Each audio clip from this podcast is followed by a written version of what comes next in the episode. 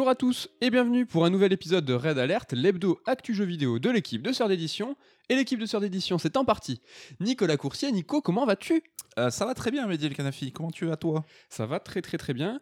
Donc la semaine dernière, nous avons fait quelques tests, nous avons un peu teasé sur euh, pourquoi, le comment, des mystères. Et finalement, en fait, euh, la chose a été diffusée. Donc allez, voir, allez voir sur YouTube. C'est pour ça gros- qu'on s'embalèque un peu, hein, parce que moi je sais que je bloque sur mon casque et le fil pendant 20 minutes, là, mon micro qui bouge et tout, donc Donc regardez par exemple nos sous-bocs. Je pense qu'il y a un petit un easter egg là-dessus. au top de la mode. Voilà, non, c'est surtout pour des problématiques de son. Voilà, c'était. euh. On a filmé euh, les raids d'alerte. Il y a une annonce qui va être faite, mais bon, vous savez déjà tout, euh, 95%. Allez dans la dernière FAQ euh, pour les 7 ans de sœur, où on en parle euh, plus largement. Euh, mais bon, le grand lancement des raids d'alerte en vidéo, c'est pour dans 3 semaines. Ken euh, n'est pas là actuellement, hein, on lui fait la bise.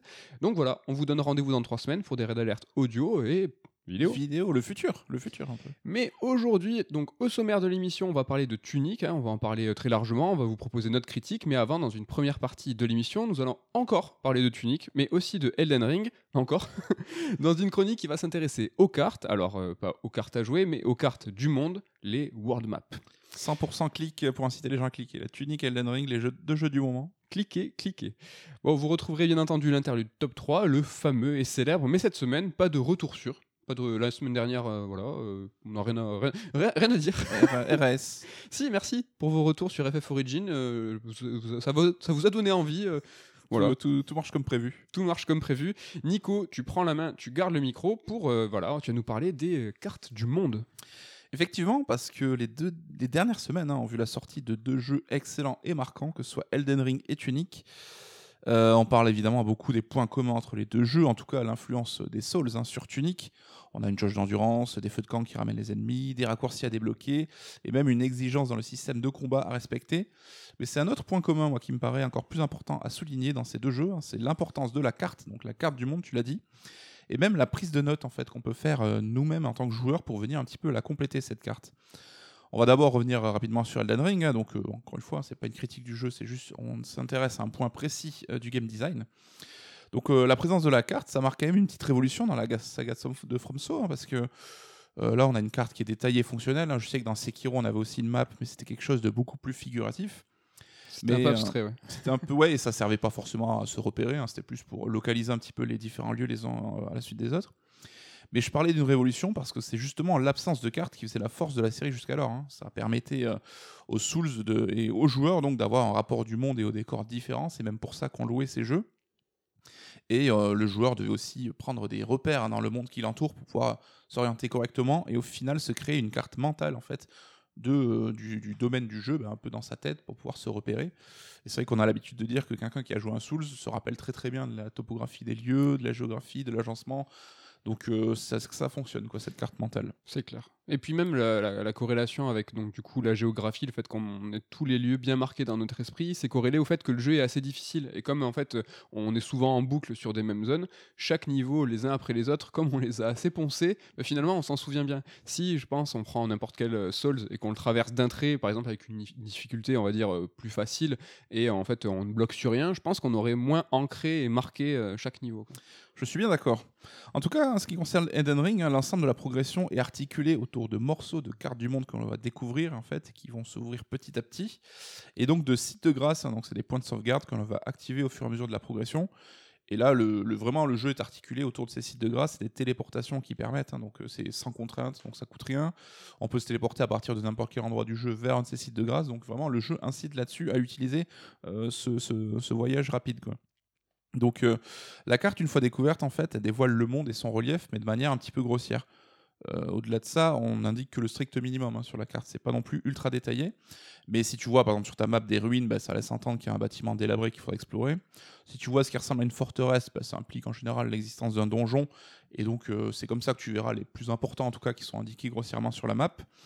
Mais tu auras évidemment des emplacements un peu vierges, genre une forêt, où euh, une fois que tu l'auras visité, bah, tu pourras trouver une église qui n'était pas indiquée sur la carte. Et c'est Mhm. une fois que tu l'auras découverte qui viendra s'ajouter en surimpression sur ta map. Donc là, on sent aussi l'influence évidemment de Breath of the Wild. hein. Je pense que c'est assez criant sur Elden Ring. On aura l'occasion certainement d'en reparler dans le podcast euh, EX qu'on va dédier au jeu. Mais dans Elden Ring, il n'y a pas non plus de journal de quête hein, indiquant où t'en es de ta progression, euh, où sont euh, bah, les quêtes annexes peut-être que tu as enclenchées, pas enclenchées, à quel stade tu en es, où sont placés les PNJ. Alors il y a eu une mise à jour récente hein, qui indique euh, l'emplacement des PNJ découverts sur ta map directement de manière assez discrète, hein. mais c'est uniquement les PNJ fixes, ceux que tu connais, que tu as déjà rencontrés. Donc si le PNJ lui bah, se déplace, euh, il va disparaître de la map et il faudra le retrouver à nouveau. Donc euh, il ne s'agit pas là non plus d'indiquer l'emplacement de tout le monde automatiquement. C'est sûr, mais c'est un truc quand même important dans la mesure de Elden Ring de présenter où sont les, PNJ fixes.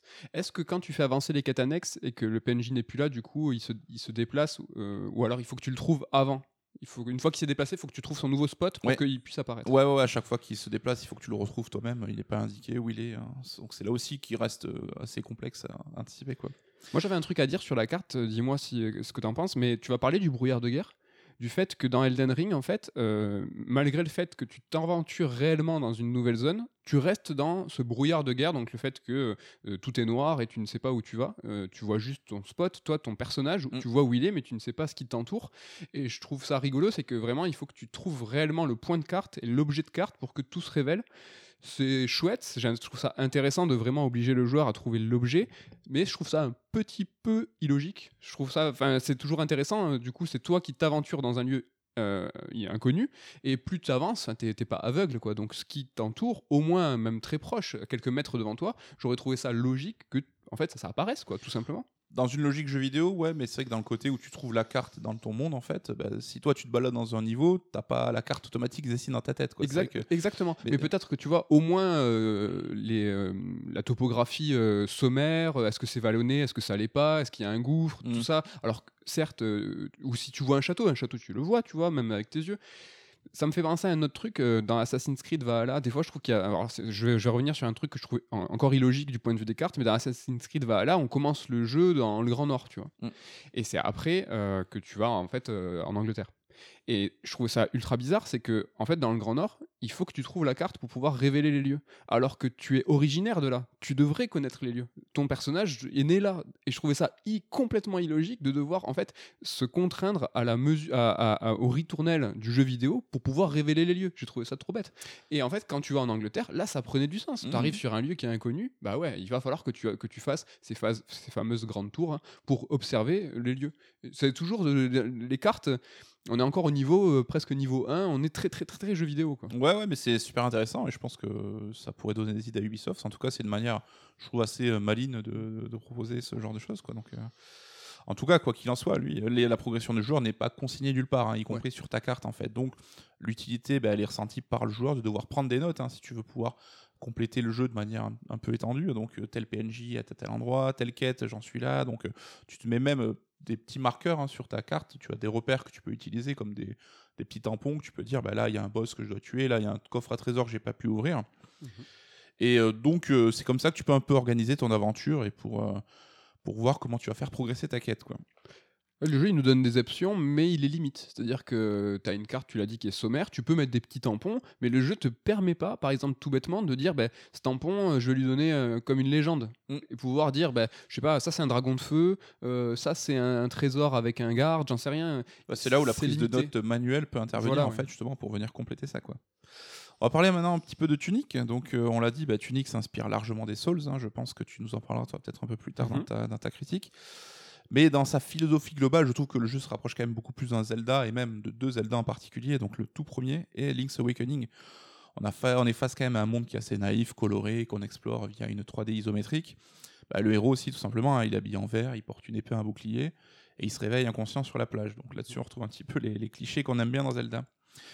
Tunic, lui, non plus, enfin, lui ne propose pas de carte à proprement parler, mais utilise une idée géniale. Donc là, je te coupe un peu l'herbe sous le pied de ta critique, mais il faut en parler parce que c'est vraiment super.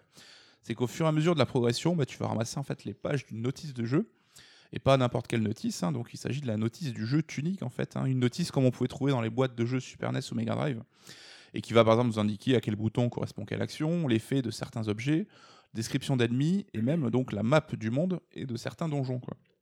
Il y a quand même un twist hein, qui est plutôt cool, c'est que la langue du jeu, hein, c'est une langue inventée qui est incompréhensible, et donc euh, dans la notice, tu as beaucoup d'inscriptions que tu ne peux pas déchiffrer toi-même. quoi. Donc euh, là-dessus, il faudra avancer par déduction, et clairement, on sent là le- l'envie du créateur d'émuler un petit peu ben, un joueur qui aura acheté un jeu import en japonais, qui va lire la notice pour essayer de comprendre comment on joue, mais qui va essayer de déchiffrer un petit peu ce qu'il y a écrit sans comprendre la langue. Quoi. Donc Mhm. là-dessus, c'est quand même assez rigolo. Et une dernière autre idée vraiment cool, hein, c'est que euh, sur cette notice, en fait, un joueur nous a précédé et il a lui-même garni la notice de sa prise de notes. Mhm. Et donc, on va avoir des petites indications qui sont écrites. Donc, c'est là un niveau de lecture extra-diégétique, hein, hors de l'univers du jeu, et qui va, ben, cette indi- ces indications, offrir des indices sur les secrets cachés. Il va dire, ben, là, il y a peut-être quelque chose à explorer, là, ce chemin n'est peut-être pas accessible. Et tout ça, en fait, ben, ça induit un petit peu trois effets. Donc, euh, cette prise de note, en fait, c'est l'irruption du jeu dans ta propre vie, hein, comme le faisait déjà la notice à l'époque. La notice, c'est un élément du jeu, mais qui existe dans ton monde à toi. Ça joue également bah, sur la sensation de nostalgie et ce retour à l'enfance. hein. Donc euh, là-dessus, je pense qu'on s'est tous revus euh, quand on était tout petits avec nos jeux et nos boîtes qu'on ponçait euh, en attendant de pouvoir lancer l'aventure. Tout dépend quels enfants, euh, cher monsieur, parce qu'il y a des, des, ad- des enfants, des ados d'aujourd'hui qui n'ont pas connu de notice. Oui, c'est vrai. je me demande, j'aimerais bien savoir quand c'est que ça s'est vraiment arrêté, tu vois, euh, les notices. En tout cas, comme tu l'as dit, c'est un rapport à la nostalgie parce que ça ne concerne que des vieux comme nous. hein. Ouais. Et donc, on retrouve cette sensation de découverte un petit peu brute, hein, là où un jeu comme Elden Ring, lui, il est beaucoup plus sombre, hein, donc on n'est quand même pas dans ce côté naïf et enfantin. Mhm. Et enfin, le dernier effet, ben, c'est que ça permet une compréhension du monde par le joueur de manière empirique. C'est comme dans les Souls, tu vas tester, tu vas essayer toi-même de comprendre comment les choses fonctionnent. Et c'est comme ça qu'on l'apprend euh, encore mieux que si on te souffle toi-même euh, les choses. Tu parlais la dernière fois des jeux qui, euh, qui incluent un petit peu l'apprentissage de leur mécanique Ouais. au départ de l'aventure. Et là, bah, c'est certainement la méthode qui qui est certainement la plus efficace. Quoi. Carrément, c'est vraiment c'est ultra brillant. Une question que je me pose, euh, tu vas me donner ton avis, hein, mais pourquoi euh, sur Tunic, les, développeurs n'ont pas permis de venir là aussi un petit peu compléter la carte nous-mêmes en rajoutant, ben, encore une fois, tu vois, des repères ou des petites indications? Ça aurait pu permettre, tu d'aller au bout du délire, hein, mais je me demande si c'est pas juste un parti pris en fait. Euh, le joueur, bah, tu le fais toi de ton côté, et c'est pour pas venir un peu entrer en contradiction avec les notes qui existent déjà dans, sur l'univers. Ouais, bah c'est un peu comme Elden Ring, c'est-à-dire que c'est limitant. Ils ont voulu vraiment nous investir, nous, euh, dans l'observation. On y reviendra. Peut-être dans la prise de notes aussi, si euh, en fait on veut compléter, parce que c'est vrai que les énigmes de, de Tunic vont très très loin. Et il va falloir à un moment peut-être prendre un bout de papier et écrire des trucs. Néanmoins, et là je sais pas si c'est un spoil, mais en tout cas c'est vraiment très léger. Mais regardez bien les cartes, elles sont pas si figées que ça.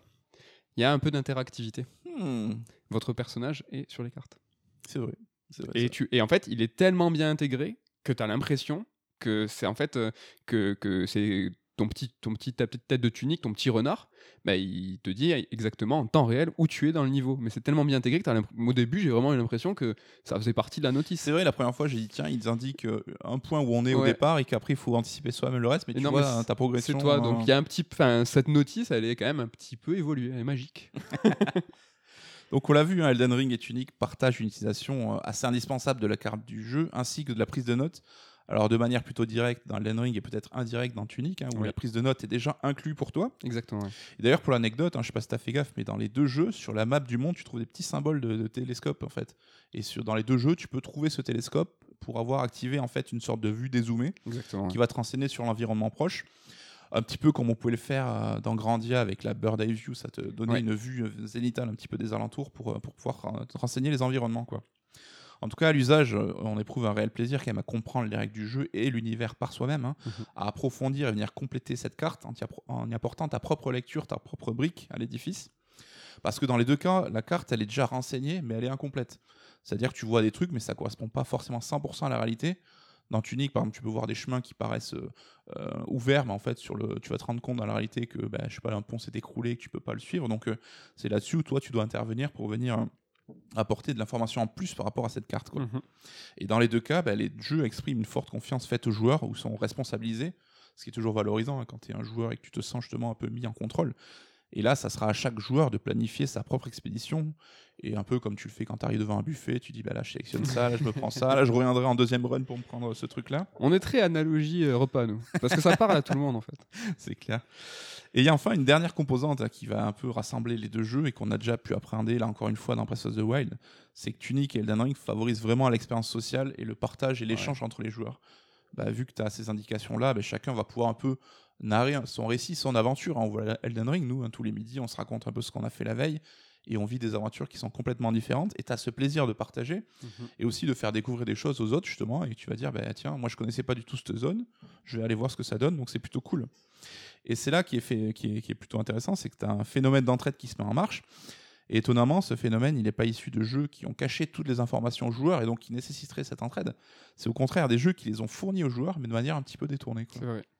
Bah, qui les ont fournis, qui les ont même mis euh, devant les yeux de tous, mais euh, qui sont un petit peu masqués. Et c'est en fait euh, justement tous ces cerveaux réunis qui vont nous faire voir des choses un petit peu plus, un peu plus clairement.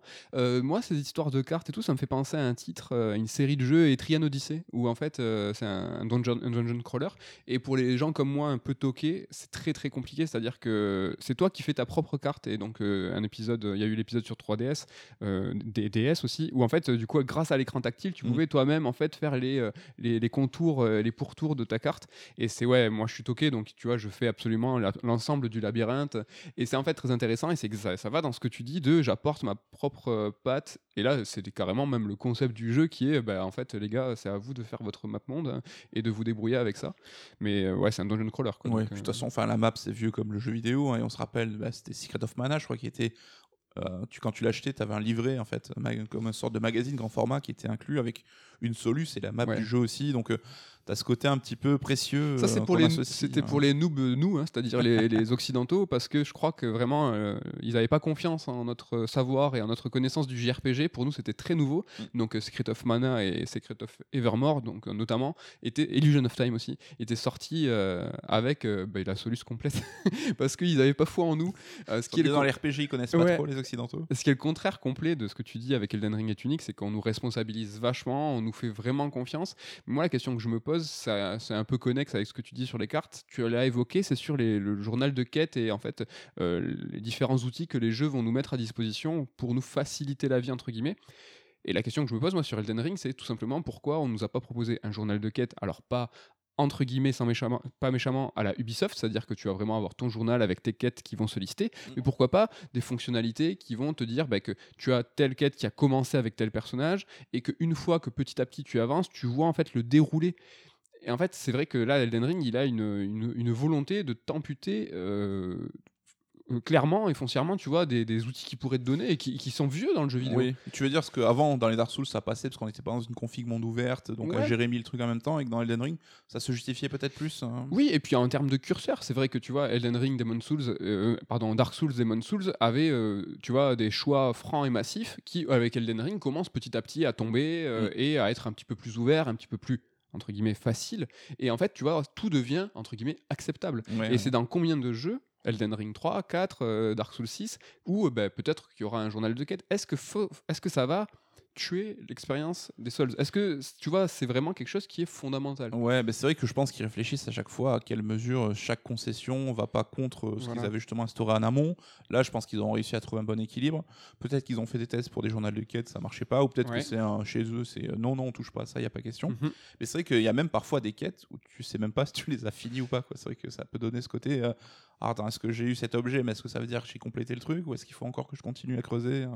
Mais tu vois, ce que je veux dire, c'est qu'il y a peut-être des outils où en fait c'est encore le euh, c'est encore le joueur qui va être responsable. C'est à lui, par exemple, d'ouvrir ton journal de quête qui est vierge. C'est juste qu'on va te proposer des outils entre guillemets informatiques où euh, au sein de ton jeu, tu vas pouvoir mettre des tirets. Tu vas dire à ce tirer tel personnage, hop. Et c'est à toi en fait, comme je sais pas sur votre téléphone, vous avez un truc de notes mais en fait intégré directement au jeu. Et en fait, moi, ce qui m'intéresse savoir, c'est le fait que ça soit dans le jeu ou le fait que ça soit hors jeu, comme tu l'as évoqué sur la prise de notes, est-ce que ça a un vrai rapport, un vrai, un vrai, une vraie importance pour From Software? Ils ont envie que non, vous avez votre feuille de papier, c'est à côté, c'est à vous de vous embêter euh, de faire cette démarche qui est extra diégétique. Après, je pense qu'il y a aussi un élément, c'est que quand tu connais les Souls et tu sais comment ça se passe, tu sais que tu peux avoir des quêtes au long cours et des Mm. persos qui ont l'air random mais qui vont devenir importants. Mm. Et je pense que cette absence de, de journal de quête, alors ça peut avoir un effet insidieux, mais aussi peut-être pour un nouveau joueur, il va même pas se rendre compte qu'il y a des quêtes et qu'il les a lancées ou pas lancées. Et en gros, c'est vas-y, on vient pas t'embêter avec ça. Ça, on laisse ça un peu à ceux qui, euh, tu vois, ont envie Ouais. de creuser là-dessus et qui peut-être savent un peu comment ça marche. Alors ça, ça peut être euh, pernicieux parce que le mec qui découvre, il va peut-être passer à côté d'un large contenu du jeu, ce qui est peut-être un peu dommage. Mais il va peut-être se dire au moins, bah, je me prends pas la tête avec ça parce que je j'ai même pas vu que ça existait. Quoi. En tout cas, euh, l'évolution des outils qui nous mettent à notre disposition dans les FromSo, c'est très très intéressant. À quand euh, le tuto pour expliquer euh, les armes et tous les, toutes les lettres qui Les vont... attributs, alors ça c'est. On sait pas, un jour, tannée, un, peu- un- un jour ça arrivera. En tout cas, bah, merci Nico pour ce topo sur les cartes Tunic et Elden Ring. On va reparler de Tunic dans quelques minutes, mais c'est l'heure du top 3 de l'interlude de tant attendu. On est souvent, on essaye d'être un petit peu originaux hein, dans l'intitulé de ces tops. Aujourd'hui, c'est pas le cas. Aujourd'hui, on est plutôt classique. On s'est pas menti, euh, tant, tant bien que je On croyais qu'on l'avait déjà fait ce top. mais- Voilà, et tu t'es. Et non, on l'a jamais fait. C'est le top 3 des remakes qu'on souhaite. Euh, qu'est-ce que ça veut dire un remake qu'on souhaite Est-ce que ce serait pas un jeu remaké qu'on aimerait voir arriver? Voilà, je pense que ça parle de, de lui-même. hein. Exactement, mais il y a peut-être plusieurs façons de faire remake, des remakes. On va le voir tout de suite. Nico, tu commences avec ton top 3. Alors moi, plutôt que trois jeux, j'ai choisi un peu trois catégories de remakes en fait. Donc euh, j'ai un petit peu triché. Euh, la première partie, ce sera bah, les remakes. Ça, en fait, ça serait redécouvrir un jeu que j'adore, mais dans une version plus moderne, parce que euh, quand c'est vieux, bah, c'est compliqué à jouer. Donc euh, là-dessus, je mettrai Metal Gear Solid 1 et Mario 64. Pas mal. parce que ça fait partie de mes deux de mes jeux préférés, des jeux que j'adore et que j'aurais bien envie de refaire. hein, mais là, on l'a vu avec la compile Mario 3D, bah, avec euh, Mario 64. En termes de contrôle, de réactivité, de caméra, ça va un petit peu vieilli. MGS 1, honnêtement, je pense que c'est presque injouable aujourd'hui pour moi euh, dans la config actuelle. Alors, il y avait eu Twin Snakes, hein, mais j'aimerais le Ah MGS, le vrai, vois, mais avec une, J'allais te tomber dessus. Je te dire, les le- vrais sauront qu'il y a déjà un remake. une jouabilité euh, vraiment plus moderne, quoi, parce que ça fait partie des rares jeux, ben, j'aurais vraiment envie de les refaire, mais euh, le côté un peu vieux, ça me, ça me bloque un petit peu. Après, le remake de MGS 1 était un petit peu moderne. Il reprenait tout le gameplay de MGS 2, sauf qu'il n'avait pas été si repensé que ça. Du coup, le jeu était complètement éclaté. Parce que du moment où tu peux en fait avoir une vue subjective et viser dans MGS 1, ben, ça marche plus. C'est-à-dire que les Legards qui étaient loin et qui avaient un cône de vision. Ah oui, non, ah, ça impliquerait de le refaire euh, presque Complètement. de A à Z. hein. Ok, ben j'ai un petit peu. Je crois que Damien a entendu, il n'est pas content du tout. Sur quoi il a entendu Sur MGS. Moi, euh, j'ai un peu fait comme toi. Ah, Du coup, euh, mais je comme. tu as triché aussi. J'ai pas triché. tri- Il y a deux jeux aussi comme toi. T'as triché, t'as un dîner. Alors moi, mon top 3, c'est Soul River. Euh, donc c'est le second, épi- second épisode de la saga Legacy of Kane. Et en fait, moi, je le vois bien en remake façon Bluepoint. Donc euh, vraiment, euh, on touche à rien. Ouais. Mais tu me changes tous les graphismes, tu peux retoucher la direction artistique, comme ça avait été le cas avec Demon's Souls, mais tu vas vraiment graphiquement tout refondre. Néanmoins, Soul River, je pense que c'est un jeu qui est suffisamment solide, hein, donc on est en, sur PS1 99, mais qui est suffisamment solide dans ses macro-énigmes, dans son, dans son euh, scénario, dans ses mécaniques, tout est exceptionnel, donc pas besoin d'y toucher, comme Demon's Souls, mais tu me refonds tout euh, façon Bluepoint. Est-ce que t'as pas peur de justement peut-être avoir une fausse impression du game design et se dire attends, je passe mon temps à pousser des caisses Non, et des non. blocs là? Non, non, ça reste exceptionnel. Et mention, euh, pour avoir un autre remake façon Bluepoint, je mettrai Silent Hill 1. Ne touchez à rien, juste faites-moi un truc beau. Certains te diraient qu'il y a déjà un remake de Silent Hill. hein. Excellent d'ailleurs. C'est une relecture, monsieur. Ce n'est pas un remake. Allez, vas-y, go pour ton top 2. Alors ma deuxième catégorie, hein, c'est les jeux cultes en fait, mais que j'ai jamais fait. Et du coup, bah, maintenant ils sont trop vieux, donc euh, ça serait compliqué de m'y lancer dedans. Donc voilà, faites-moi des remakes pour que je puisse les découvrir. Je t- à de te dire, c'est un autre top 3. Là. Le mec, ça n'a plus rien à voir. Et, euh, trois top 3. Tu viens de nous tuer trois cartouches. Et donc là-dessus, ben, je, je vote Half-Life et Deus Ex. hein. Alors, ça fait, D'accord. euh, enfin, c'est deux jeux immenses de, de- du patrimoine un peu PC, hein, mais Ouais. que j'ai jamais fait. Alors j'ai joué au Deus Ex suivant, j'ai un petit peu joué à Half-Life 2, mais là ça reste quand même les deux épisodes fondateurs, hein, les, les- les pierres angulaires d'un genre. Bah putain, faites-moi un remake euh, avec la techno d'aujourd'hui, je pense que je saute les à pieds joints dedans. Carrément, je suis bien d'accord. Parasite 2, Parasite premier du nom et mon top 2. Donc, Ah. euh, donc un jeu exceptionnel, un mélange entre euh, FF7 et un Resident Evil, euh, ce- ce RPG Survival Horror, qui Mm. n'est pas sorti chez nous, mais que j'avais fait à l'époque, et qui est vraiment trop trop trop bien. Et lui, je le veux façon HD. Donc euh, moi, je trouve que la précalque... Le mec a des exig- exigences. Non, mais en c'est trois, euh, tu vois, t'as trois sortes de remake. Mais lui, tu vois, moi je kiffe le précalculé, je trouve que ça vieillit très bien. Euh, mais là, un petit HD, vous me refaites le modèle de, de Hayabrea et ça sera nickel. Et petite mention, toujours pareil comme Parasitev, Dino Crisis, premier du nom. Un, petit- un petit HD, ça me suffit.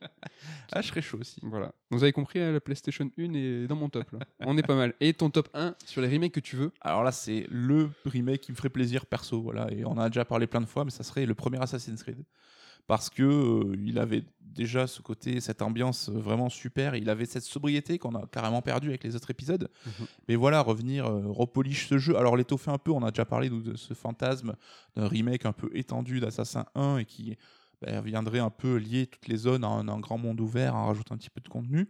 Mais voilà, en gardant ce côté quand même un petit peu, un petit peu rêche, un petit peu voilà, cette ambiance des, des croisades. Bah, j'adorerais en fait. Le J'adorerais. remake de Assassin 1, on le veut tellement qu'à la rédac, euh, on a, on sait pas si, c'est- si ça a été annoncé officiellement. On en parle avec certitude. Comme s'il existait. comme s'il existait. Et mon top 1, moi, c'est un jeu de 99 sur PlayStation 1. Est-ce que je vais te surprendre? J'aimerais beaucoup un remake de Galerians. Ah putain, Galerians. Très très bien ce jeu. Donc il, très très bien. il a eu une suite hein, qui s'appelait euh, Galerians H, hein, qui est sorti sur PS2. Mais ce premier nous avait vraiment marqué. Euh, C'était aussi une sorte euh, de Resident Evil, mais qui avait une portée psychologique, non pas comme Silent Hill, mais plutôt dans les pouvoirs. Donc il y avait un perso qui était un petit peu euh, dérangé, qui avait des pouvoirs télékinésiques et qui avait une ambiance de ouf. Et Bah, c'est carrément Akira, quoi. T'avais des pouvoirs Exactement. psychiques et. C'est, alors, je crois qu'il nous a vraiment marqué parce que c'était vraiment la, bonne surprise en fait. Quoi. On C'était n'attendait pas du tout. Ouais. Et on s'est retrouvé avec ce clone de RE matinée d'ambiance un peu Akira, quoi, qui était vraiment génial. Quoi. Ouais, c'était vraiment génial. Galerians et mention, toujours pareil, dans ces euh, remakes en refonte totale, je mets une pièce pour Driver, refaites tout, mais surtout ne me le faites pas sortir de la voiture. Je veux un remake de Driver où on reste dans la bagnole. Avec une scène de parking toujours aussi difficile ou- Un tuto, un onboarding de qualité. tu sais jouer ou tu sais pas. Non, voilà. Bon, ben voilà pour ce remake. Alors, ce top 3 euh, des remakes, euh, finalement, à l'intitulé est plutôt facile et on s'est retrouvé à le, à le transformer euh, de partout. Voilà. Ça devient compliqué. C'est ça, c'est ça qu'on fait. C'est très très très cool. N'hésitez pas à nous balancer votre top 3 des remakes et même des idées de top 3. On en prend tout le temps. Voilà, on va s'intéresser encore une fois à Tunic, mais cette fois uniquement à lui. On va pas parler de Elden Ring. Bien que, je sais pas, peut-être. Peut-être.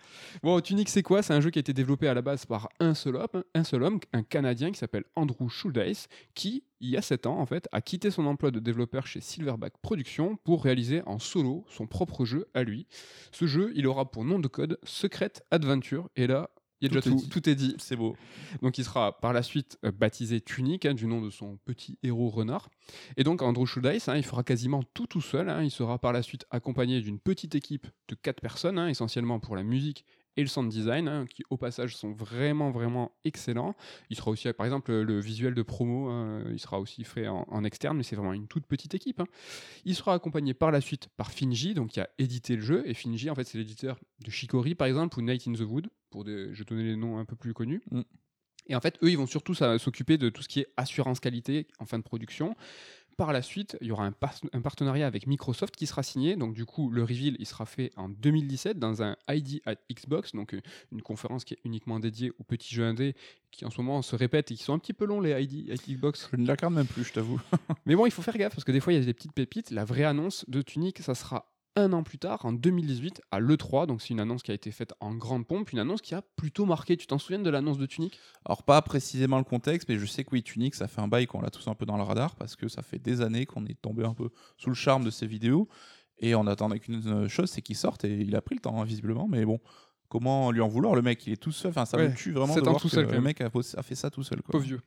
Donc, le partenariat avec Microsoft, il va se poursuivre hein, car le jeu, il va devenir une exclusivité Xbox et PC. Est-ce qu'elle est temporaire? On ne sait pas, mais pour l'instant, voilà, c'est que sur les. Il est même Game Pass le jeu. Ouais, bon, certainement que dans 6 mois ou un an, vous l'aurez sur les autres plateformes. hein. Mais en tout cas, avoir ça en Game Pass, en plus, c'était la surprise. hein. C'était la surprise. annoncé au moment de la sortie.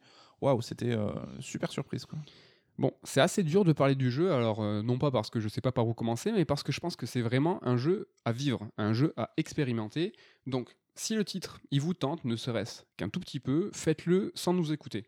Mais bon, vous revenez après, parce que du coup, on va dire des trucs cool. Mais bon, si vous restez, sachez qu'on va spoiler, mais pas du tout, du tout, du tout. On va rien spoiler, donc limite, c'est rester, faites comme vous voulez, voilà. Mais il faut, je pense vraiment que c'est un jeu qui a, qui a à vivre. Une chose avant que vous partiez, un jeu de les gars, euh, c'est que c'est un chef-d'œuvre. Euh, c'est un vrai coup de cœur et moi je prophétise à une place de top 3 dans mon top 2022. Je te le dis déjà. Là, là c'est tout. C'est, euh, je pense. Je pense. Comment- qui sera- Bah, qui- écoute, qui sera par là. alors moi j'ai j'ai joué 4-5 heures et je, je pense aussi qu'il sera dans mon top 3. Ouais, il est vraiment très très stylé. Bon, Tunic, en fait, c'est un jeu que je qualifierais, moi, de bien fait. Il est intelligent, brillant, mais c'est surtout, je pense qu'il est bien fait. Alors, je vais pas vous faire euh, vous refaire la chronique hein, du néo-rétro, hein, mais on est 100% là-dedans. hein, donc, c'est un jeu avec un feeling rétro, mais qui est en fait très très moderne. Tunic, c'est un Zelda, tu l'as dit, en vue isométrique, dans lequel on joue un renard trop mignon. C'est un jeu qui est très sobre, avec beaucoup de mystères, mais qui est agrémenté de 30 ans d'histoire derrière lui, et il va les porter avec lui, il va les ramener, il va les ramener, il va faire quelque chose de contemporain. Et cette- ces 30 années de jeux vidéo, en fait, comment ça se mat- matérialise dans Tunic En ce qui concerne la direction artistique et les couleurs, bah, c'est du Monument Valley. Niveau gameplay, il y a beaucoup d'éléments inspirés des Souls. Et en fait, pour le mystère et l'apprentissage du monde, il faut plutôt aller chercher ça plutôt vers Fez et plutôt vers The Witness. Donc, euh, un genre de proposition, moi, direct, hein, je suis aux anges, hein, il y a tout ce que j'aime. Nico, est-ce que ce, ce pot pourri te plaît? Carrément, carrément. Je pense que tu as cité euh, des jeux qui, effectivement, chacun véhicule une idée qu'on retrouve dans Tunic. Et euh, le pedigree de ces jeux parle pour lui-même. Donc quand tu dis que ce jeu c'est un best-of de tout ça, bah, ça, dit bien ce que ça veut dire. Quoi. Mieux que Best of, il a, euh, il a digéré tout ça et on va le voir tout de suite. Alors pour changer un peu, je vais vous proposer une chronique en trois temps. Non, tu ne rigoles pas, c'est pas de thèse, antithèse, synthèse. Cette fois, on va faire un peu différemment. On va couper en trois sections de temps. On va faire passé, présent et futur. Alors, le passé, le passé dans Tunic, c'est quoi? C'est la nostalgie. Tu l'as évoqué, la nostalgie, c'est très important dans Tunic. Et bien que le jeu soit très moderne, on va y revenir, la nostalgie, elle est fondamentale dans l'expérience de Tunic. L'approche visuelle, déjà, le côté mignon et coloré, ben, vont nous renvoyer dans le passé, c'est clair. Mais en fait, du coup, ces graphismes, ben, en fait, c'est une retranscription de nos souvenirs d'enfance et non de ce qu'ils étaient réellement. Tu vois, ce qu'on a en tête, ce dont on se souvient, c'est bien plus beau que les jeux de l'époque. Tunic va, donc les retra- va donc les retranscrire nos souvenirs et non la réalité. Un exemple, Dead Cells avait la même approche pour le feeling des Castlevania. Dead Cells, c'est bien plus speed et véloce que Castlevania 4. Mais quand on se souvient de Castlevania 4, ben, on l'imagine aussi dynamique que Dead Cells. En fait, c'est ça le néo-rétro. hein. On va pas refaire la, la chronique, mais c'est ça l'idée. Nico, tu vois ce délire de qu'est-ce qu'on se souvient et qu'est-ce qui est devant Oui, non, ça me fait marrer parce qu'on rejoue à Castlevania 4 aujourd'hui. On se fait, mais c'est quoi ce truc d'une rigidité sans nom? Donc, euh, oui, on, on sublime les souvenirs, mais sur Tunic, c'est totalement vrai parce qu'en plus, il a cette approche super euh, clinquante, hein, parce qu'avec Ouais. ses, ses beaux effets de lumière et tout, et cette modélisation un peu old school, mais en même temps qui a une patine hein, super Mm. moderne. quoi. Comme tu dis, c'est très précis, on va pas rentrer dans le détail, mais dans des interviews, Andrew Schuldeis dit qu'il a rajouté du blur, du flou, euh, pour aussi en fait évoquer ce souvenir, mais pour un petit peu, euh, tu vois, faire euh, envelopper tout ça comme, comme un, petit, un, peu, un petit peu un rêve. Tu as parlé tout à l'heure de Link's Awakening, il y a un petit peu de ça aussi dans Tunic. Bon, la nostalgie, elle est aussi activée par l'élément le plus important du jeu, c'est la notice. Ici, on est dans le méta, alors on est dans le bon méta, je dirais, il y en a beaucoup des méta, et il faut faire attention. Rappelez-vous la semaine dernière Bon, c'est un jeu qui a conscience de lui-même. hein. Il met en scène une notice de jeu vidéo alors qu'il est un jeu vidéo. L'idée, elle est brillante. hein, On l'a vu dans la chronique précédente. Et cette mise en valeur de la notice, elle est assez évidente en fait quand on sait que celle de Zelda 1, elle était tout aussi importante.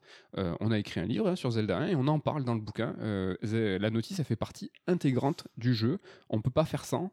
Bon, enfin, enfin presque. Dans Zelda 1, on peut finir le jeu sans la notice, mais en fait, tu vas carrément rater des pans de l'histoire, des illustrations, des choses Ouais, du ouais. lore. La mise en place de la mythologie, en fait, se fait dans le livret. Quoi. Bah, dans Tunic, bah, le concept c'est le même, mais il est poussé à l'extrême. Il trouve son apogée, car concrètement, en fait, on peut pas se passer de la notice dans, dans Tunic, c'est impossible. Vous pouvez pas faire le jeu sans cette notice.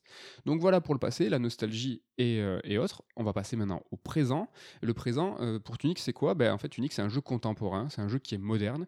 Et qu'est-ce qui est plus actuel que From Software? Bah, Dites-le moi, Elden Ring vient de sortir, on parle que de ça, hein, ici euh, compris. Tunic, euh, en fait, il n'est pas dans la veine d'Elden Ring, on va pas pousser, mais il est vraiment très très inspiré par les Souls. Et sa particularité, c'est que l'inspiration, elle est franche, mais habile et maîtrisée. Bah, ce qui n'est pas toujours le cas. Parce que du coup, euh, des fois, on s'inspire des Souls, mais bon, c'est peut-être un peu, des fois un peu trop franc. Là, c'est vraiment très très bien fait. Et qu'est-ce qui nous fait penser à un Souls dans Tunic? Il y a plusieurs choses. La difficulté, c'est vrai, en fait, il y a des passages un peu complexes dans Tunic, mais en fait, ce qui est très très cool et très intéressant, c'est de ressentir ce petit stress avant de découvrir un feu de camp. Mm. Dans Tunic, c'est un, donc un point de sauvegarde hein, qui va nous redonner de la vie et ressusciter les ennemis, comme dans Dark Souls évidemment. Et ça, c'est un sentiment qui est un petit peu retrouvé. Euh, c'est c'est un truc qui est propre aux Souls, mais qu'on croise finalement pas si souvent que ça dans les Souls-like, et on le croise même plus dans les Souls en eux-mêmes, parce que Dark Souls 3 les avait multipliés, euh, les feux de camp. Dans Elden Ring, des euh, points de grâce, il y en a partout. Ce sentiment, même dans les Souls, bah, il est lointain. Dans les Souls-like, on le ressent plus. Et de le revoir dans Tunic, dans des moments un peu tendus, où moi j'étais vraiment j'avais hâte et j'étais mais il est où le point de sauvegarde? Que j'étais- dans le mal. Ben, je trouve que c'est très intéressant. Encore une fois c'est une, une bonne digestion en fait des codes des Souls. Ouais, c'est la petite oasis dans le désert, quoi, que tu, tu guettes, tu guettes, et que quand tu tombes dessus, t'es super content. quoi. Ouais, il y a surtout un niveau euh, ceux qui ont fini Tunic et Nico tu m'en parleras euh, où vraiment euh, le stress le, le vrai quoi. Je t'ai coupé tu voulais rajouter un truc? Euh, oui, c'est pas grave. je- C'est pas je- grave. J'ai déjà oublié. je suis passé à autre chose. Si, non, j'allais dire, Oui. je pense pas que tu perds de là tes points d'expérience et tout. hein, Pas c'est- tout. Ouais. Alors Ça- pas tout, c'est moins violent. C'est euh, t'as un petit, ah, tu sais que j'ai pas remarqué tout de suite. En fait, c'est vraiment euh, quand tu perds, donc tu as ton âme qui est là où tu es mort, Mm. et quand tu reviens, en fait, tu vas récupérer une partie de, te- de- de- de tes pièces, en fait. Et un petit truc un petit peu sympa, c'est qu'au moment où tu récupères ton âme et tu récupères des pièces, en fait, ça va shooter, euh, ça, ça fait une onde de choc, Ouais. et ça va, ça va stun en fait tes ennemis. C'est très pratique. C'est très très pratique. On peut, enfin, certaines boss, moi j'y jouais avec. C'est-à-dire que je, me, je crevais à un endroit précis, je revenais, je savais que j'allais pouvoir le stun. Et en fait, j'ai mis du temps à comprendre que tu perdais pas l'ensemble de tes pièces. Donc j'étais vraiment matrixé euh, en mode, euh, en mode Dark Souls. Une autre particularité liée aux Souls et qui est parfaitement ingérée en fait par Tunic, euh, c'est le level design et plus largement l'émerveillement et la découverte des raccourcis. Et franchement, on hallucine de voir à, tel à quel point en fait il y a tel niveau qui est connecté, connecté à un autre, de constater en fait que le level design il est logique, cohérent d'un bloc en fait comme dans Dark Souls 1. Dans Tunic en fait tu peux atteindre certaines zones depuis plusieurs endroits encore une fois, comme Dark Souls 1. On trouve aussi des cordes, des échelles qui vont constituer des raccourcis, ça c'est très classique, mais les passages secrets cachés en fait qui sont au sein des niveaux, bah, c'est ça qui est génial et c'est hallucinant, c'est mind blow hein, comme on dit. Vraiment, tout est devant nous, devant nos yeux depuis le début. Et en fait, ces ruses pour cacher ces, passages secrets dans le décor, bah, elles sont possibles grâce à une chose, à cette 3D isométrique. Et en fait, euh, vous allez remarquer, dans 100% des niveaux, qu'il y a des raccourcis qui sont planqués par des angles de caméra qui sont fixes, qui nous sont imposés par le jeu, et tu remarques quand tu as fait le tour du niveau et que tu as un raccourci qui t'est révélé parce que tu viens d'un chemin inverse, que ce raccourci, tu aurais pu le prendre. Il existait depuis le début. Et ça, c'est une épiphanie de ouf, parce que quand tu crées un raccourci en ouvrant une, déverrouillant une porte ou en activant une échelle, tu as cette satisfaction.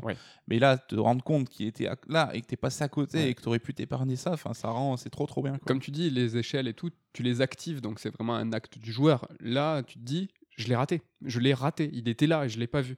Et donc, du coup, cette 3D isométrique, hein, c'est un parti pris, je dirais même de réalisation cinématographique hein, presque.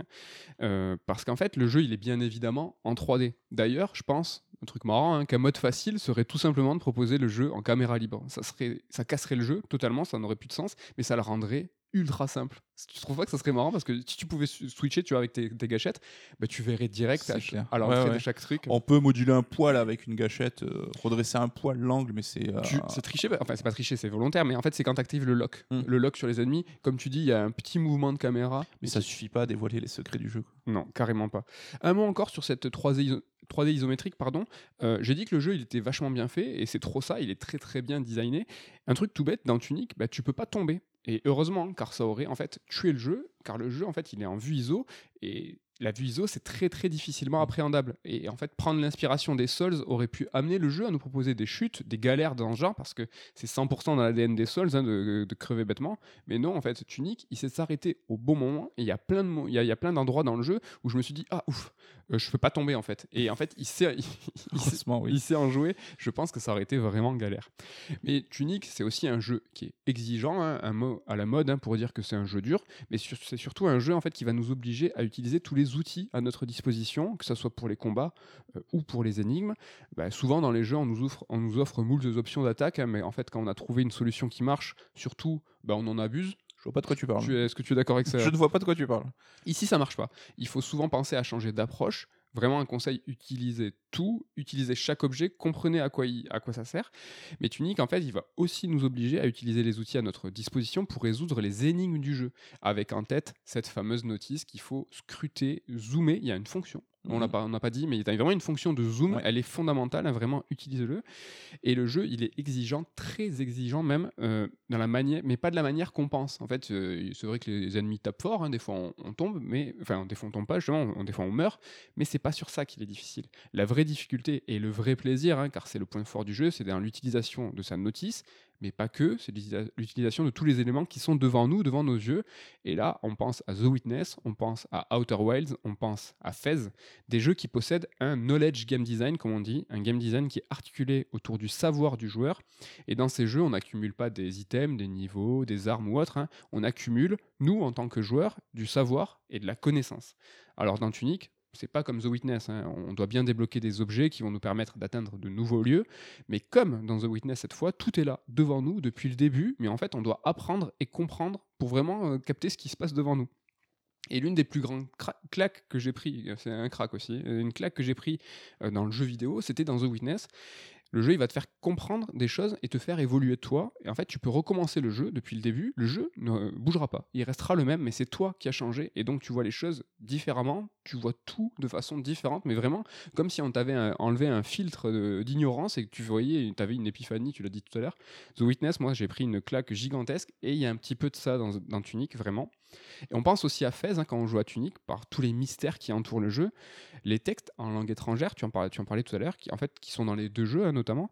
D'ailleurs, hein, vous connaissez la légende sur les FromSo de Miyazaki, euh, le créateur des Souls, qui lisait quand il était petit des livres en anglais sans trop les comprendre. Et en fait, il a inventé dans sa tête les morceaux manquants. C'est ce qui a inspiré euh, la, la narration cryptique des Souls. Je précise que c'est un peu une légende, hein, je sais pas encore. euh, je pense qu'il y a du storytelling Ah, autour de ça. forcément un petit peu. mais bon. Je pensais que Tunic, ça s'inspirait de ça, parce que tu l'as dit tout à l'heure, la notice, des fois, il y a un mot en français, Mm. euh, et le reste, c'est des trucs. Et vraiment, j'avais l'impression que, ah ouais, mais c'est la légende de Miyazaki qui lit. euh, Bah, tout comme dans une langue étrangère, tu peux être capable de reconnaître un mot même Ouais. sans parler la langue. Exactement. une tournure, un mot une... qui va se, répercuter. Je pensais que c'était ça, mais il s'avère que non. hein. On a lu hier une interview de Red Bull hein, qui était faite par Fask, Faskill, euh, auteur CERD. Et ben, en fait, on apprend qu'Andrew Schuldeis, en fait, il a un souvenir marquant de découverte d'un jeu. Ce jeu, c'est Metroid 2 sur Game Boy. Euh, mais en fait, il a découvert ce jeu uniquement par la notice, parce que c'était son frère ou son pote qui jouait au jeu, et lui, il pouvait pas vraiment se mettre au-dessus de son épaule, c'était galère. Et en fait, pendant que son pote ou son frère jouait, lui, il s'est plongé dans la notice, et en fait, il a découvert Metroid 2 comme ça. Et c'est ce sentiment, en fait, qu'il a voulu retranscrire. Et en tout en briefant son pote en mode alors là, attention, tu sais, est-ce que tu sais ça Est-ce que tu as compris ça? Et en fait, il a pas tort. hein. Moi, je me souviens très personnellement euh, du trajet entre Carrefour et chez moi où j'achetais un jeu et en fait, j'ai, je ponçais euh, la notice dans la voiture. Je, je, la lisais chaque ligne. Je crois que toi aussi, tu as lu des notices même avant euh, d'avoir la console. Et en fait, euh, on a ce rapport. Pour l'instant, ça, ça, ça, résonne avec nous, cette, ce truc-là. Bah, C'était un bout du jeu que tu avais en avance en fait. Et ça te permettait d'apprendre aussi à jouer. Donc c'était le passage obligatoire, quoi, je pense, avant de, de- de rentrer ton jeu dans la console. Quoi. Bon, comme j'ai dit, dans Tunic, il y a quelques mots qui sont traduits, le reste, c'est des symboles mystérieux. D'ailleurs, sur le Discord du jeu hein, officiel, les joueurs sont en train de le décrypter. Et en fait, ils y arrivent. Ah, je trouve ça génial. C'est vraiment très très stylé. Alors enfin un petit mot sur le endgame, hein. on pense encore une fois à à Fez, parce qu'il y a certaines énigmes dans Tunic qui vont très très très très loin. Euh, sachez qu'il y a deux fins, alors je vous spoil rien, hein. il y a une bonne fin, euh, et pour avoir cette bonne fin, il faut avoir toutes les pages de la notice. Le jeu te le dit, hein. et quand une fois que tu finis le jeu une première fois, il te prévient, et il te dit, est-ce que tu veux faire un New Game Plus, ou est-ce que tu veux retourner à ta partie, et il te dit, il te manque tant de pages. Il te le dit. Moi, perso, il m'en manque deux des pages, et là, j'en peux plus. C'est trop, c'est vraiment très très chaud, c'est très très dur. Est-ce qu'on te donne des indices ça pourrait être ou non Il faut que tu reponces tout le jeu. Du pour, tout, euh, monsieur. Non, mais tu reprends à, ton- à ta dernière sauvegarde. Tu sais, à sauvegarde, pardon. Tu sais qu'il te reste tant de pages. Oui, mais t'as peut-être loupé une page au tout début du jeu en fait et qu'il faut. euh, Ah, je peux rien dire, mais c'est un level design à la Dark Souls, donc le début du jeu la- est très proche de la fin. Oh. Bon, un, jeu- un truc que j'ai peur, moi, c'est que j'ai peur de pas avoir le niveau en fait. J'ai peur que ça soit un petit peu comme dans, dans en fait. Un exemple, rappelez-vous. L'alphabet mystère en fait qui est dans les deux jeux, ben, dans Fez, il est tellement chaud à décrypter qu'il faut être vraiment une machine hein, pour trouver la soluce. En fait, dans Fez, tu trouves à la base hein, un objet, un cube, qui te servira à décoder les 26 lettres de l'alphabet, sauf qu'en fait cet objet tu peux trouver que 24 lettres, je rentre même pas dans le détail, et donc cet objet chelou, hein, ce décodeur, il faut aller au pied d'une stèle euh, sur laquelle est gravé ce langage chelou. En fait, comment tu sais que cette stèle-là, très précisément, va te donner la correspondance avec notre alphabet? Comment tu le sais? Parce qu'en fait, devant la stèle, il y a un petit renard qui saute au-dessus d'un chien. Euh, quel est le rapport? Est-ce que vous savez ce qu'est un pangramme? Un pangramme, c'est une phrase courte qui sert sou- souvent en typographie, mais dans cette phrase, euh, il y a toutes les lettres de l'alphabet une fois. Nous, ça nous sert, par exemple, en édition, en graphisme, euh, pour choisir des typographies, des fontes. Tu vois très bien tous les, caractères euh, en une seule phrase. En français, le pangramme le plus connu, c'est porter ce vieux whisky au juge blond qui fume. Ça veut rien dire, on s'en fiche, l'important c'est que toutes les lettres de l'alphabet sont présentes dans cette phrase. En anglais, le pangramme, c'est A quick brown fox jumps over the lazy dog. Ouais, vous avez compris. Donc le, le pangramme en anglais, c'est un, donc un renard euh, rapide qui saute au-dessus d'un chien euh, fainéant. Donc je vous l'ai dit, devant la stèle, il y avait un renard qui sautait au-dessus d'un chien. Pour capter l'alphabet de Fez, il faut savoir ce qu'est un pangramme en anglais et y penser. Et ça, c'est la première étape d'une longue série d'énigmes dans Fez. Et moi, ça, j'ai pas le niveau. J'espère que les deux dernières énigmes de Tunic, c'est pas ça, parce que j'y arriverai jamais sinon. Que Tunic soit un renard, tu crois qu'il y a un petit rapport ou un petit clin d'œil ou pas du tout? Je sais pas, je sais pas parce que ce que je viens de vous dire sur Fez, c'est un pauvre exemple. Le- vraiment, ce Fez, il y a, il y a- tu t'en parlais tout à l'heure de la prise de notes. Ah Moi, je me souviens. un niveau, euh, un niveau vénère quoi. C'était pas des maps, c'est pour ça que tu l'as pas évoqué, mais c'est ma boule, hein, dans le genre, euh, faut investiguer, euh, Fez, c'est vraiment quelque chose, donc on verra, je vous donnerai euh, des nouvelles, est-ce que j'ai réussi à trouver les deux dernières pages, mais je vous dis même pas combien de pages, et tout, tout ça fait partie du mystère. On a fait le passé, euh, on a fait le présent, on va terminer avec le futur. Tunic, c'est un jeu qui est en avance. Euh, réussir à digérer l'école FromSo, c'est pas donné à tout le monde. Réussir à comprendre et réinventer les jeux qui ont le plus influencé l'industrie ces dix dernières années, bah, c'est déjà être un peu dans le futur. hein. Car copier les Souls, hein, c'est quelque chose qui semble bah, assez classique, hein, tant, l'empreinte de Dark Souls a infusé un petit peu partout, mais ceux qui ont réussi à bien le faire et à transcender les codes, et à les réinventer surtout, bah, ils sont euh, assez peu. Et dans Tunic, euh, bah, en fait, il fait mieux. Il, fait mieux qu'être inspiré par les Souls. Il va justement essayer de réinventer quelque chose et qui était dans les Souls, c'était très important. C'était le rapport au regard, le rapport à l'observation, le rapport à notre attention à nous. Il va nous inciter à faire gaffe à ce qui nous entoure. Et l'importance du regard est partout dans Tunic. D'abord, notre regard à nous, notre attention, notre observation sont vraiment sollicités. C'est essentiel, j'insiste, et je ne vous donne aucun exemple parce que vraiment, le plaisir de la découverte, soyez attentifs. Mais il y a aussi le regard du personnage. Tunic, là, ce petit renard, en fait, il va regarder les éléments importants quand vous allez vous balader dans le, dans le, dans le monde, en fait. Mm. Donc, il faut vraiment regarder ce que lui regarde aussi. En fait, il va carrément tourner la tête en marchant. Il faudra vraiment bien faire attention à ça. Et euh, tu l'as dit tout à l'heure, quand on se balade, on va trouver des longues vues, euh, des objets en fait qui vont nous, per- nous permettre de révéler un plus grand angle et donc un plus grand point de vue sur le monde. Donc la question du point de vue, hein, elle est absolument partout dans Tunic. Notre regard sur le passé, la nostalgie, on l'a abordé. Notre regard sur la notice, sur les éléments ajoutés à la main. Qu'est-ce que ça veut dire? Tu l'as dit tout à l'heure, mais en fait, on nous dit qu'est-ce que c'est. Tu as parlé tout à l'heure de est-ce que c'est un jeu japonais, tout ça. Moi, je me suis demandé, en fait, c'est un jeu d'occasion. On a parlé de c'est un jeu méta, mais il y a eu cette notice, elle a eu une vie avant nous, et il y a quelqu'un qui a écrit au stylo bic. Mm, Donc voilà, on nous incite à dire qu'est-ce que c'est que ce truc. Un détail, mais qui est pas pas anodin, je pense, c'est les herbes. Euh, je vous parle des herbes, vous allez dire. En fait, c'est un clin d'œil à la base à la série Zelda, dans laquelle bah, tu peux couper euh, les herbes. hein. Euh, On a tous fait ça. ça n'a absolument pas aucun intérêt, mais ça n'a pas de sens. Tu vas trouver des rubis. Ben, dans Tunic, tu peux aussi couper les herbes, mais elles repoussent pas. Comme dans Zelda. Dans Zelda, elles repoussent. Là, non. Ben, dans Tunic, les herbes, c'est un point de repère. Elles ont une utilité moderne dans le game design. Elles indiquent où tu es déjà allé et où tu n'es pas encore allé. Et moi, ça m'a vraiment servi à un moment où je me suis dit Ah, mais attends, mais les herbes, elles sont toutes poussées là. Ben ouais, parce que j'y étais pas encore allé. Moi, je m'en suis servi vraiment comme ça et je pense que ça a été imaginé ainsi. Pour finir, je vais mettre en parallèle deux jeux présentés presque en même temps qui ont connu une démo similaire c'est Sable et Tunic. Alors, deux jeux avec deux concepts forts, hein, mais appliqués de façon mesurée. Deux concepts inspirés Breath of the Wild pour l'un, Zelda et les Souls pour l'autre. hein. C'est pas des, des moitiés de référence. hein. Faire des jeux euh, avec ça comme base, c'est avoir de grandes ambitions. Mais avoir de grandes ambitions, c'est pas forcément faire des jeux énormes en taille et en contenu. Eh bien, Sable et Tunic sont des grands jeux, mais avec un contenu mesuré, resserré, maîtrisé. Nico, tu en parlais dans une précédente chronique, justement, de la démesure des AAA. Ici, avec deux petits jeux, entre guillemets, on constate que faire les choses avec parcimonie fonctionne sans pour autant amoindrir la qualité. Au contraire, même, avec Tunic et Sable, j'ai eu des vrais vertiges. hein. Alors, entre guillemets, un peu comme Elden Ring, tu vois, l'envie de vouloir tout visiter, tous les recoins, découvrir tous les secrets, bah, j'ai pu le faire en moins de 20 heures pour chaque jeu. Et ça, c'est aussi un peu le futur. C'est ce que nous, ici, on, appelle de nos voeux cette décroissance vidéoludique. Nico, je te demande pas si tu d'accord, mais Je ne répondrai pas. mais non, après, bon, c'est vrai que 15-20 heures, c'est pas non plus, euh, tu vois, le jeu de 4 heures que tu Non, fais. non. euh, Ça reste quand même euh, conséquent. Tu vois. Enfin, je sais qu'il y a des gens qui pourraient râler en disant euh, 15 heures, ça reste quand même plutôt pas mal. Quoi. Donc, ça euh, suffit. Est-ce que c'est toi cette personne Est-ce que tu nous mets en abîme quelque chose euh Euh, non, mais c'est vrai que je suis d'accord avec toi. hein, ces, ces jeux-là, au contenu plus maîtrisé. Bah, Elden Ring a beau Voilà, être un chef-d'œuvre et ça sera mon jeu de l'année à coup sûr. Mais là, je suis à 80 heures de jeu. Je suis en mode, bon, ça y est, j'ai envie de le finir maintenant. Finalement, 20 heures, c'est pas mal. Tu vois Voilà. Et ce que je veux dire, c'est pour ça que j'ai choisi cet exemple très précisément de petit vertige où tu te dis Ah, mais attends, il y a ce passage, il y a ce recoin, il y a ce secret. Avec Sable et Tunique, j'ai eu ce sentiment à un moment. Mm. Et en fait, de pouvoir claquer les jeux quasiment platine euh, en 20-30 heures, on va dire, c'est rien face à Elden Ring, tu vois, où il te Mm. faut un petit 90. euh, euh, certains l'ont fini en 45 heures, mais qui sont ces gens? Virgil les fous Je sais pas comment il a fait. Et c'est Ouais. marrant parce que Tunic, autant fait l'unanimité euh, presse, euh, public et tout, autant Sable, on a vu que c'était quand même plus compliqué. Ouais, mais que Sable Alors. est tout cassé techniquement. Et comme quoi, c'est important. Tunique, il est propre, propre, propre. J'ai dit, le jeu, il est quand même bien fait, tu vois.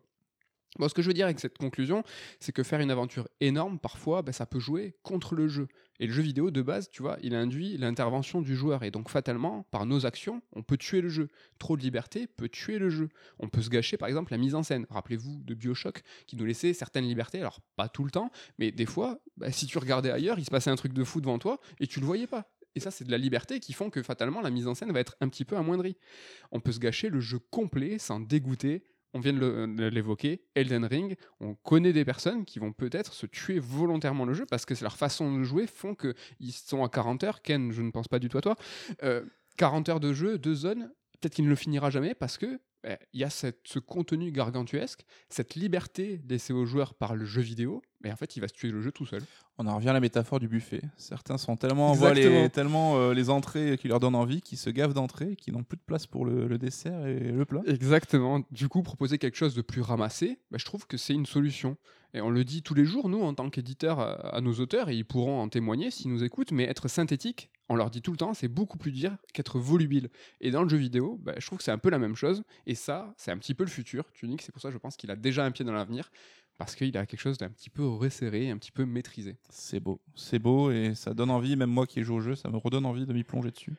Si vous avez aimé le... bon, cette chronique, mais en tout cas si vous allez aimer euh, Tunic, bah, je vous conseille, chaudement Death Door, qui est sorti l'année dernière, qui fait pas l'unanimité aussi, qui est moins brillant, on va dire, mais qui est excellent. Il était top 3 euh, de mon année dernière. Et surtout, je vous conseille, et là, vous allez dire t'es qu'un gros forceur, mais je vous conseille Hyper Light Drifter, qui est exactement dans cette même démarche. Mais c'est abusé pareil. Inspiration des Souls, digestion, euh, maîtrise, euh, resserré, il y a tout. Alors, j'en dirais que je faisais un PowerPoint avec des mots-clés là, mais tu vois, c'était vraiment il, ce jeu, il avait tout comme Tunic. Et, euh, ce mystère, cette narration environnementale, euh, Tunic là moins, il est plus dans le délire level design. Mm. Mais euh, Hyperlight avait ça, vraiment, ça racontait quelque chose par rapport à son univers. Donc voilà, je vous reconseille une, fois encore ces deux jeux. N'hésitez pas si Tunic est une expérience qui vous a plu. Voilà pour cette semaine. beaucoup de Tunic, hein, beaucoup, encore de l'Elden Ring. Je pense que c'est bon, on a fait le tour de l'Elden Ring en ce qui nous concerne sur les raids d'alerte. Quoique, on sait pas. Bah, c'est un jeu quand même tellement inépuisable en termes de réflexion et de discussion que c'est même pas sûr, hein, mais il y a de quoi dire, il y, a de quoi faire. Hein. En tout cas, on n'en parlera pas la semaine prochaine. La semaine prochaine, on sait de quoi on va vous parler. On va faire tous les deux un jeu cette, euh, les jours qui viennent. C'est quoi? Ghostwire Tokyo. Exactement. Le nouveau jeu chapeauté par Mikami et Tango Gameworks. Donc, euh, qu'on attend euh, fébrilement, en tout cas de mon côté. Hein, je, je, je, sais pas. Alors, j'avais zéro hype. Et là, je sais pas, j'aime bien les, les key art, la DA, commence à me donner envie. Euh, j'ai lancé euh, hier euh, le j'ai lancé le prologue. Est-ce que vous saviez qu'il y avait un prologue qui est gratuit et téléchargeable? Et en fait, c'est un visual novel, alors qu'avec très peu de, sound design et j'avais pas de chanson. Moi, je sais pas si j'avais un bug, donc ça m'a un petit peu refroidi. Mais voilà, il y a un prologue gratuit si vous voulez vous mettre en jambe sur Ghostwire Tokyo. Nous, on va vous en parler la semaine prochaine et on va vous parler. Alors, je sais pas si on vous le dit, ça peut, ça peut vous donner envie. On va encore parler de jeux de voiture, mais tranquille. On va surtout parler de modèles économiques, de modèles économiques du futur qui seraient inspirés d'un jeu de Voilà, revenez la semaine prochaine, on vous en dira plus. Et euh, voilà, ben merci, euh, merci à vous, merci d'être toujours plus fidèle. Allez faire un, saut à la dernière FAQ euh, qui est un sœur d'émission, sœur d'émission qui va sûrement revenir très prochainement parce que là, le, si le Covid, c'est pas ouf là. Ouais, ouais, c'est pas. Parce que, parce que voilà, nous, on, on, enregistre, cru que, on enregistre, on aime bien avoir les auteurs avec nous pour les sœurs d'émission, tout ça, donc on s'est dit peut-être que ça va reprendre. les raids d'alerte en vidéo très bientôt. Voilà, on vous remercie à tous, on fait la bise à Ken, à Damien et à Ludo, et on vous dit à la semaine prochaine. Bye bye.